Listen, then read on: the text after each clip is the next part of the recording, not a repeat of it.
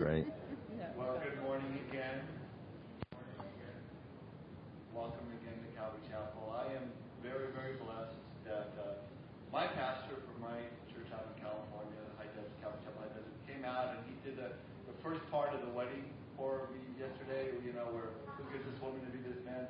Because it would have been a real uncomfortable for me to go, okay, uh, who gives this woman to be this man? I come back down and do it like that. And then, so, but Dennis and his wife Donna and daughter Janelle over here, and Donna, Donna's back there, and, and Pastor Dennis Davenport has come out from California to share with us this morning. So we are blessed to have him. So if you would, welcome Pastor Dennis.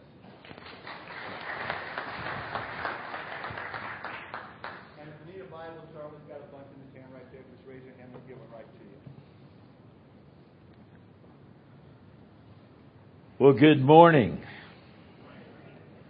Before we uh, start this morning, I uh, recognize it's Veterans Day weekend. And so, how many of you are veterans? Why, don't you stand to your feet? Stand to your feet. We'd like to just thank you for your service to our country.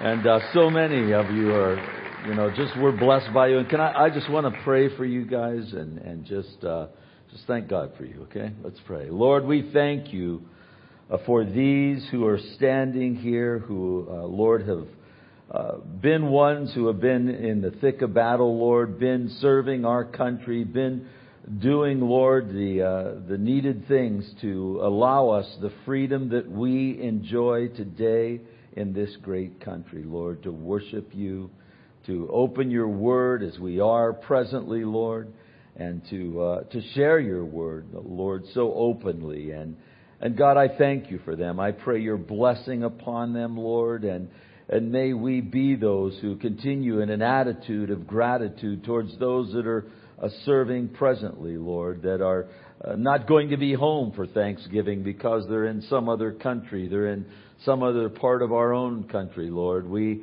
we pray for their families as well, Lord, who have made the sacrifice. And uh, we just want to thank you, Lord, for these uh, men and women who have just uh, given uh, of their time and, and of their uh, service, Lord, to this country. And now, Lord, I pray as we open your word, Lord, that you would just bless this time, that your Holy Spirit would just lead and guide, and that you would strengthen our faith in you, Lord, and that we would be that church that would have ears to hear what your Spirit says. In Jesus' name we pray. Amen. Amen. Thank you. Well, you know, it's, uh, it's a Veterans Day weekend. Uh, yesterday, uh, for Annie's wedding, uh, the guys, military guys, I saw them in their, you know, military outfits and everything. So I've got kind of a military thing on my mind. So I'm going to teach about the military today. Not really.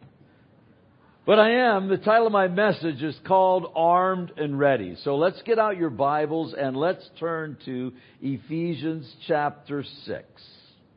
Ephesians chapter 6. We'll be looking at verses 10 through 18.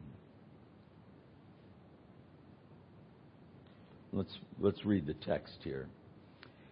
Uh, finally, my brethren, be strong in the Lord and in the power of his might. Put on the whole armor of God that you may be able to stand against the wiles of the devil. For we do not wrestle against flesh and blood, but against, against principalities, excuse me, against powers, and against the rulers of the darkness of this age, against the spiritual hosts of wickedness in heavenly places. Therefore, take up the whole armor of God that you may be able to withstand in the evil day, and having done all to stand, stand therefore, having girded your waist with truth, having put on the breastplate of righteousness, and having shod your feet with the preparation of the gospel of peace, and above all, taking the shield of faith, with which you will be able to quench the fiery darts of the wicked one. And take the helmet of salvation and the sword of the Spirit, which is the Word of God, praying always with all prayer and supplication in the Spirit, being watchful to this end with all perseverance and supplication for all the saints, and for me, that utterance may be given to me, that I may open my mouth boldly to make known the mystery of the gospel, for which I am, I am an ambassador in chains, that it may, that I may speak rather boldly as I ought to speak. I think you get the idea from that text that, well, we are in a battle. In the military, in the Navy specifically, there's a, a command that they issued. I don't know if they still do presently, but it used to say battle stations. And whenever a sailor heard that, you see, he knows, okay, it's time to get to my post. It's time to lock and load, make sure the safety is off, the trigger is pulled back, and I am ready to fight and to fire. Listen, we are all in a war as Christians. In fact, everybody is in a war on planet Earth. You see, Husbands and wives fight with each other. Kids fight with their parents. We've got the Democrats fighting the Republicans and the Republicans the Democrats and pro- protests going on presently over an election. I don't get it, but it's the way it is, you see, and they're free to do that. But you see the signs of this kind of spiritual battle manifest you see, when people are, well, not getting along with one another. And listen, prior to us becoming Christians, we were at war with God. Now that we've come to Christ, well, we're no longer at war with God. As we've surrendered our lives unconditionally to Him, God says, hey, we're at peace. But when you lay down your arms at the cross in surrender and make peace with God, guess what? If you've been a Christian for any amount of time, you know that the devil declares war on you. You're at peace with God, but now the enemy of our souls is, is attacking, you see.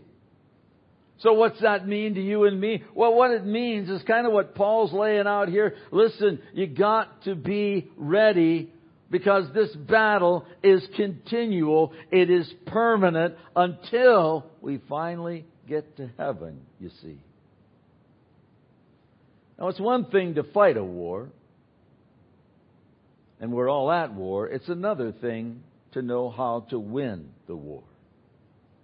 In order to win the war, Paul is laying out to this church in Ephesus he is saying, hey, there are certain things that are necessary. You have to have the sword of the Spirit, the Word of God, the Bible. You have to have the, the shield of faith. You have to lay hold of that. You have to put on the helmet of salvation. You gotta have your feet shod with the preparation of the gospel. You gotta be girded with a, you know, over the loins with truth, you see. And he lays it out there for us. Or if you don't have those things, we will lose that war every time. And Paul has made clear to us who our enemy is. But if we're going to win, there's one thing here that after he gets done with all of the weaponry and laying it out, he says, finally, brethren, be strong in the Lord in the power of his might. He wants us to know that this, at the end of the day, is a war that can only be win, won rather uh, by the power of God. You can't win this battle we are engaged in without the power of God. That's why he says, be strong in the Lord there in verse 10. Listen, it's not a matter of pumping iron. It's not a matter of lifting weights. You can buy two or three bow flexes if you want. But that's not going to enable you to win this war. It's spiritual discipline that matters. If we are going to be ready, if we are going to be the kinds of soldiers that experience victory as Christians. In other words, we're not fighting this war in our power. We fight in God's power. Have you ever tried to win someone to Christ before? Have you ever shared the gospel with anyone? And, and uh, you know, I, I've done that, and, and many times when I do, one of the things that people will say, those that are open and receptive at times, I mean, some people just say, shut up, I don't want to hear about Jesus, but, but there are those others that say, you know what, I'd like to, to be like you and a, a good person like you and to uh, live a, a godly life and to change my ways. But, but you know what? I could never live up to that. I don't think it would ever work for me because you know what? The life that you're living, I, I just couldn't do, you see, because I, I got issues. Listen, the Bible teaches well, it doesn't teach that it's hard to live the Christian life. And you need to let them know that. It teaches it's impossible to live the Christian life. And you need to let them know that. What you see in me by way of anything spiritually is, listen, it's not me, it's Jesus, you see, if you see a life that's holy. You see, it's God that gives the power. I mean, if I tried to do this thing on my own, it, it, it can't happen. It, it, it would just be an effort in religious, religiosity. And I, I even might manage to fool you to some capacity. But guess what? God knows my heart. I can't fool him. And I wouldn't fool you for long. You see, the fact of the matter is, it's by the Spirit of God that we are able to do, to change, to live in any kind of victory at all. And we need to realize that. That's one of the things that people don't realize. Even Christians many times don't realize. We can't win this war in our own power. You see, that's the bad news. The good news is, is guess what? We don't have to. You can't fight Satan in your own power. That's why when I hear people talking to the devil, you know what, devil, you just get out of here. You just leave me alone. You just, you know, and they, and I'm going, what are you doing?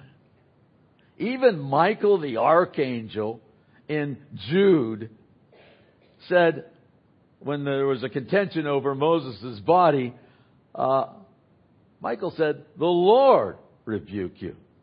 I don't even want to talk to you. I don't want to give you a moment's time or any attention. Hey, the Lord, Lord, take care of him. When Satan comes a knocking, send Jesus to answer. Don't you be answering the door. Don't you be messing around. I believe that most Christians who uh, try to put up a fight with Satan many times, uh, we do it in the power, power of our own uh, flesh, in our own strength. You try to outsmart him. You try to psych him out. You try to outmaneuver him. But he's a slithering serpent and he's a roaring lion, the Bible says. It's hard to outmaneuver a slithering serpent. He can go places and get around things that you can't. Admits they can go pretty fast, some of those serpents. And a lion, no match for you or me. The only way we can defeat this enemy, Satan, is in the power of God. And listen, if you as a Christian are experiencing more defeat than you are victory, it's usually for two reasons. Number one, you fail to realize your deficiency. And you know how that's manifest by many? And I get convicted when I as I'm teaching this right now, I'm going, oh God, I don't want to tell them this because it makes me, because I know. I mean, I, I'm going to tell them this because you told me this, but it's a struggle in my own life. And that is, we fail to realize honestly our own deficiency. How do I know that? Well, because of a life that is not praying as it could be as it should be.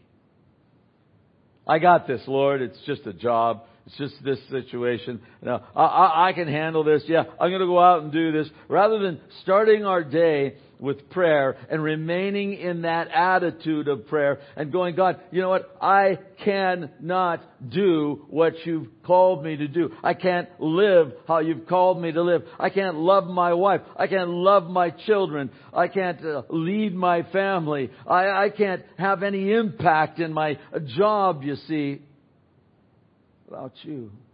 So God, help me like a child that doesn't know what to do. Daddy, how do I do this? That kind of humility, that kind of recognition. You see, that's a recognition that, that of the reality without Him, Jesus, I can do what? Nothing. Do we really, really believe that? I think sometimes for many of us as Christians, and I'm including myself. I'm not up here getting all preachy to you uh, with a guy. You're not talking, I mean, a guy that has it together isn't talking to you. I, I, I, I have a Jesus that has it together, and I want to tell you about him. I tell you about me, I, I'm growing. And I'm on the road, and I'm doing a little better than I were, was, you know, a few years ago. But I, I you to know I haven't arrived. And you know what? I go out many times, like you see the children of Israel in the Bible, you know, okay, God help us. And then the next time, you know, at Ai, they get great victory at Jericho, blow the trumpet, the walls fall down, they think they're pretty hot stuff. So, oh, these just a few guys up there at Ai, we're gonna, we're gonna nail them, we'll take them out. And so they cruise up without any prayer, and they cruise up without any prayer, and thus they have no power, and they're defeated, and they're casualties as a result. How many casualties are in the church? Because they failed? How many casualties in your home because we failed to seek the Lord in prayer? You see, it's interesting when you get to the point in your Christian life, many times where you think you're the strongest, you're really the weakest. That's what the scriptures say. Paul, the Lord speaking, said, in 2 Corinthians 12:9, "My grace is sufficient for you, for my strength is made perfect in weakness. For when I am weak, then I am strong." Paul didn't start there, but he came there. What's your weakness? Do you realize where you're weak? You see, it's that area of your weakness, isn't that where you find yourself on your knees the most and seeking the Lord the most about and praying the most about? You see, Paul is saying here, when I realized my weakness, then I realized my strength. And if you study the great men of God as you look throughout the scriptures, you see, you'll recognize that these were men, these were women who recognized their deficiency. They recognized without Christ they could do nothing. Charles Finney, one of the greatest preachers who ever lived, once kept a huge crowd waiting for more than an hour before he went to the platform to speak. I mean, they just were hanging out there just probably wondering where he was. And finally, someone went to get him and, and tell him, uh, Charles, you need to come to the platform to speak. And so this guy goes to the room where he is and knocks on the door. And he hears Finney in there crying out behind closed doors, Lord, I will not go unless you go with me. Remember Moses? Lord, I'm not going unless you go before me. How many of us have that attitude daily? God, I'm not, I don't want to go to work without you going before me, Lord, to work. I, I need you. Recognizing God's, our deficiency. And then the second thing that keeps us from experiencing the victory and God's power as we could, you see, is we fail to rely on God's sufficiency in and of ourselves, as I've already told you, we don't have the power, the strength, or the endurance to hang in there and fight this war and win it. But God does. Paul asks in Corinthians, who is sufficient for these things? Who's enough? Who can handle the things that I face in life? Paul reminded us in 2 Corinthians 3 5, not that we are sufficient of ourselves to think of anything as being from ourselves, but our sufficiency is from God. The problem so often is prayer is the last place we go whenever we've got any kind of situation. You've heard people do it. You've done it. I've done it. Well, I've done this. I've done that. I've done this. I guess all I can do is pray. Like, yeah, what a bummer. What a drag.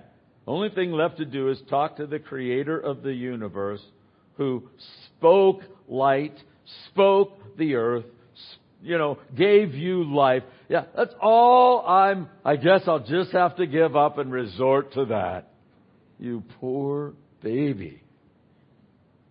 That should be our first and primary resource. And, and, and, instead of trying everything before you try prayer, turn it around. Try prayer first and then go ahead and do things. But pray first. You know what? We organize and advertise and publicize and systematize and mobilize and scrape the bottom of the barrel of our human resources. And, and we try to do these things that, you know, that we can get men to do. You gotta help me. Everybody's gotta help me with this. And when you try to do the things that men can do and recruit men, you see, and women to do it, you get what they can do. But men and women are limited. When you try God first, guess what you get? You get what God can do. And guess what? Our God can do what? Anything, all things. There's nothing too hard for God. You see, that's key. Precious saints, listen to me. Prayer can do anything God can do. That's so important to realize. Because God can do anything. But many Christians are losing the war because they never tried God. And without God, you cannot win. With God, listen to this, you can't lose. So are you losing? Guess where the problem lies? Heard about a little boy that was uh, in the yard moving a heavy, trying to move rather, a heavy stone. He's grunting and groaning and struggling, trying to move this stone and not getting anywhere. Well, his dad was standing near and by, unbeknownst to him, watching him with some amusement as the guy is trying to move, his son's trying to move this big old rock. And finally, after the boy was near exhaustion, he said, Son, are you having a little trouble moving that obstacle?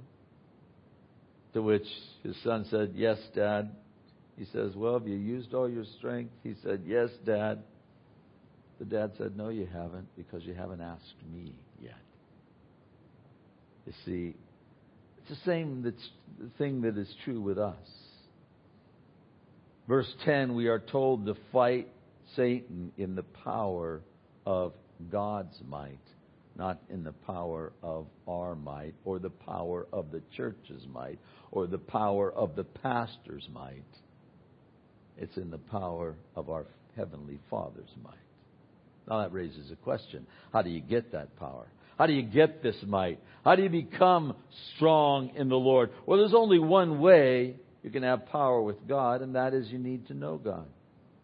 Daniel says in Daniel 11:32, "The people who know their God shall be strong and carry out great exploits." I like the way it reads in the message, which is a paraphrase, a paraphrase, but it, it, I, I, like the way it reads. It, it reads like this: The king of the north will uh, play up to those who betray the holy covenant, corrupting them even further with his seductive talk. But those who stay courageously loyal to their God will take a strong stand. See, it doesn't matter how hard you try. It doesn't matter how clean you live. It doesn't matter how much you do or how careful you are if you don't know the Lord. And I mean truly, honestly know the Lord in an intimate way, seeking Him on a consistent basis, growing in that knowledge. You see, without that going on, you are a, a weakling. You have no way to do what God's asked you to do. You see, if we're going to do that, we've got to spend time with Him. You get strength for the battle in your devotional life, in your daily uh, opening of God's Word. That's where you get the strength. That's where you get the wisdom that you need to walk in victory. And I want to warn you of something. Satan, if you've ever tried to have a devotional life consistently, Satan is going to do everything he can to keep you from having that quiet time because he knows that's the secret of victory. He knows that that's the key to joy. That's the secret to peace, to, to dealing with the anxiety that we struggle with. That's why you need to make your quiet time with God. And I don't care when you do it, just do it daily. Make your quiet time with God uh, as something that is a priority in your life. Charles Spurgeon, probably the greatest preacher who has ever lived since the Apostle Paul. He had a time, a, quiet time, where he would get alone with God every day. Well, one day he was having a quiet time with the Lord, and a visitor came to see him at the church office there. In fact, a, a very important and prominent church member. And so the secretary went to the door, this is before telephones, and said, uh, Mr. Spurgeon uh, asked rather if, it, if this man could see Mr. Spurgeon, gave him his name, and Mr. Spurgeon says, uh, "No, I'm in prayer." And so she went back and told the guy, "You know, no, he can't see you now. He's in prayer." The man said, "Well, you go tell Mr. Spurgeon that it's very urgent that I see him." And the maid came back and said, and they said, Mr. Spurgeon can't be disturbed. And finally, the man said, Well, you tell Mr. Spurgeon that the servant, a servant of the Lord Jesus Christ, is here and he needs to see him. And so the maid went to Mr. Spurgeon, and Mr. Spurgeon said to her, Would you go tell the man that though he is a servant of the Lord Jesus Christ, I am busy with his master, and therefore I can't speak to the servant? Would to God that we are busy with the Master like Spurgeon. That's why he had such a powerful and impactful ministry and was used so mightily of the Lord. So we start, you see, with God's power. Secondly, we stay in God's presence. Verse 18 there, Paul writes after listing all the, uh, the weapons of our war, he says, praying always with all prayer and supplication in the Spirit, being watchful to this end with all perseverance and supplication for all the saints. The reason why Paul is going to conclude this passage on spiritual warfare by calling God's people to prayer is because people prayer is the battle. You see, when we're praying, we're not getting ready to fight the battle. When we're praying, we are in the battle. Prayer is the fight. It's on the battlefield of prayer that the war will either be won and lost. And you could go all the way back to the Garden of Gethsemane. And you remember Jesus taking the disciples there with him, three of them. And he took them into the garden, and then he told them to watch and pray. And then he went further into the garden and he prayed. When he came back to see, to check on the disciples, what were they doing? They were sleeping. They weren't praying. God understands. Sometimes, sometimes when we're praying, we, have you ever fallen asleep when you're praying? It's such a bummer when that happens. I mean, can you imagine how? Here's the creator of the universe. Thank God for his grace. Can you imagine if you were talking to one of your friends or or someone suddenly, you know, you're just talking and, and, and boom, you fall asleep, or they're talking and you fall asleep on them. It's never a good sign. And if you do that very often, the relationship isn't going to be very healthy. You see, we need to be those that give the prime time to this, this exercise of prayer. Not going to ever be easy, but this is the place of the battle, and the war is not fought on your feet. That's why the enemy who is who is aligned with your flesh will seek to drag you down and, and keep you away from giving the priority of your energy, the primary, you know, cream of the crop when it comes to your energy. Uh, don't give that to prayer. He'll do everything he can to stop you. Listen, I want you to realize, and, and we as the church need to realize, especially in the days in which we are living and that is that Satan does not fear our sermons. He does not fear our singing. He does not fear our service or our stewardship. But he fears our prayers. That's why it's so hard to pray. If Satan can do only one thing in this church, you know what he's going to try and do? Keep you from praying. R.A. Torrey, one of the greatest Bible teachers who ever lived, said, The devil is not afraid of organization, he's only afraid of God. An organization without prayer is an organization without God. He's not afraid of buildings or budgets or baptisms. It's prayer that Satan fights. It's prayer that Satan fears, and it's prayer that Satan flees. You want the enemy to go? Resist the enemy. How do you do that? Draw nigh to God, and He'll draw nigh to you. Listen, it's better to have a strong soldier in weak armor than a weak soldier in strong armor. You want to be a strong soldier, you got to pray. And listen, when we pray, think about this. The devil cannot keep God from answering that prayer. So he, what's he try to do? He tries to keep us from asking. He knows he can't keep God from answering the prayers of his people. So what's he do? He keeps us from asking. That's what he tries to do. You see, that's why prayer is the battle. Who's it Satan who's it Satan at war with? Is he at war with me or with you? No. He's at war with God. Revelation chapter 12 tells us about a war that once took place in heaven. It was a war that was fought between Satan and God, and it was God who threw Satan out of heaven. You know the story. And a third of the angels went along with him. It's God who has doomed Satan to eternal hell. So Satan's war is not primarily with us, it's with God. But listen, here's what Satan knows. Pay attention to this. He cannot hurt God. God isn't in heaven going, oh wow, I'm scared he's going to hurt me. He can't hurt God, and he knows it. He's no match for God. So what's he do? Well, if you want to hurt someone and you know you can't get to them, the next best thing to do is try to harm someone that that person loves and cares about and is close to. That's why Satan takes up war with us and he tries to harm us because he knows the love of God for us.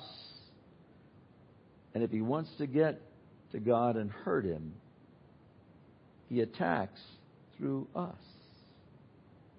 The beautiful thing about prayer is when we pray, we take the battle that Satan is bringing to us and we throw it back where it belongs to God. And guess what? He can't hurt us. David understood that. That's why a shepherd boy with a slingshot could defeat the largest, strongest man in the entire world with a little rock. He was willing to fight the giant. He was able to defeat the giant because he understood something that no one else standing around at that time understood. in the nation of Israel. He said, at the conclusion of his challenge to Goliath, David said this in 1 Samuel 17:47, "Then all this assembly shall know that the Lord does not save with the sword and the spear, the Democratic Party and the Republican Party, Trump or Clinton, or conservative values. The Lord does not save. Listen, here's what I want to warn you of, of precious saints. Okay, so uh, we've got the godliest guy we could have, probably in the, the election, and there's a sense of victory there, and and uh, and so there's a tendency to go, well, you know, we got Pence in there now, and and well, Trump, he's a piece of work, but Pence is there, and and so there's there's and the platform is good. The platform is is good and and more uh, biblically based, value wise, uh, some may say, and so so we can kick back now. No, no, no, because listen, the political candidates and pundits are never gonna fix what's wrong with this country. It's only Jesus. Church, it's only Jesus. And that's what David realized. Hey, God, you do the work. Hezekiah stood up before his people in 2 Chronicles 32 verse 6. He says, Be strong and courageous. Don't be afraid or discouraged because of the king of Assyria or his mighty army, for there's a power far greater on our side. He may have a great army, but they are merely men. We have the Lord our God to help us and fight our battles for us. And Hezekiah's words greatly encouraged the people. Listen, don't be discouraged. God's fighting for us. No matter what happens. When you pray, you release the power of God in battle. A Christian who refuses to pray is like a soldier who would go into battle with a pop gun when he could be using a cannon. Thirdly and finally, not only do we start with God's power and stay in God's presence, but we stand for God's purpose. Three times in the verses that we read this morning, we are told to stand. We're told against to stand against the schemes or the, the wiles of the devil. We're told, having done all to stand, stand. In verse 13 and verse 14, Paul begins by saying, stand therefore. Now that's a, a strange thing because here you are with the armor on and that's what Paul has been uh, talking about in this section. You're out on the, the battlefield of prayer, a pacing back and forth. You can hardly wait to attack. You're ready to head out into the front lines waiting for your marching orders and, and finally the marching orders arrive. You've got all your gear on. That's the picture Paul's painting. And the marching orders arrive. And what do they say? Charge! No, they don't say charge. What does he say? Several times. Stand! Stand. Stand firm. You wonder why that is? Here's why. When you take a stand for God, you won't have to go to battle. Satan will bring the battle to you.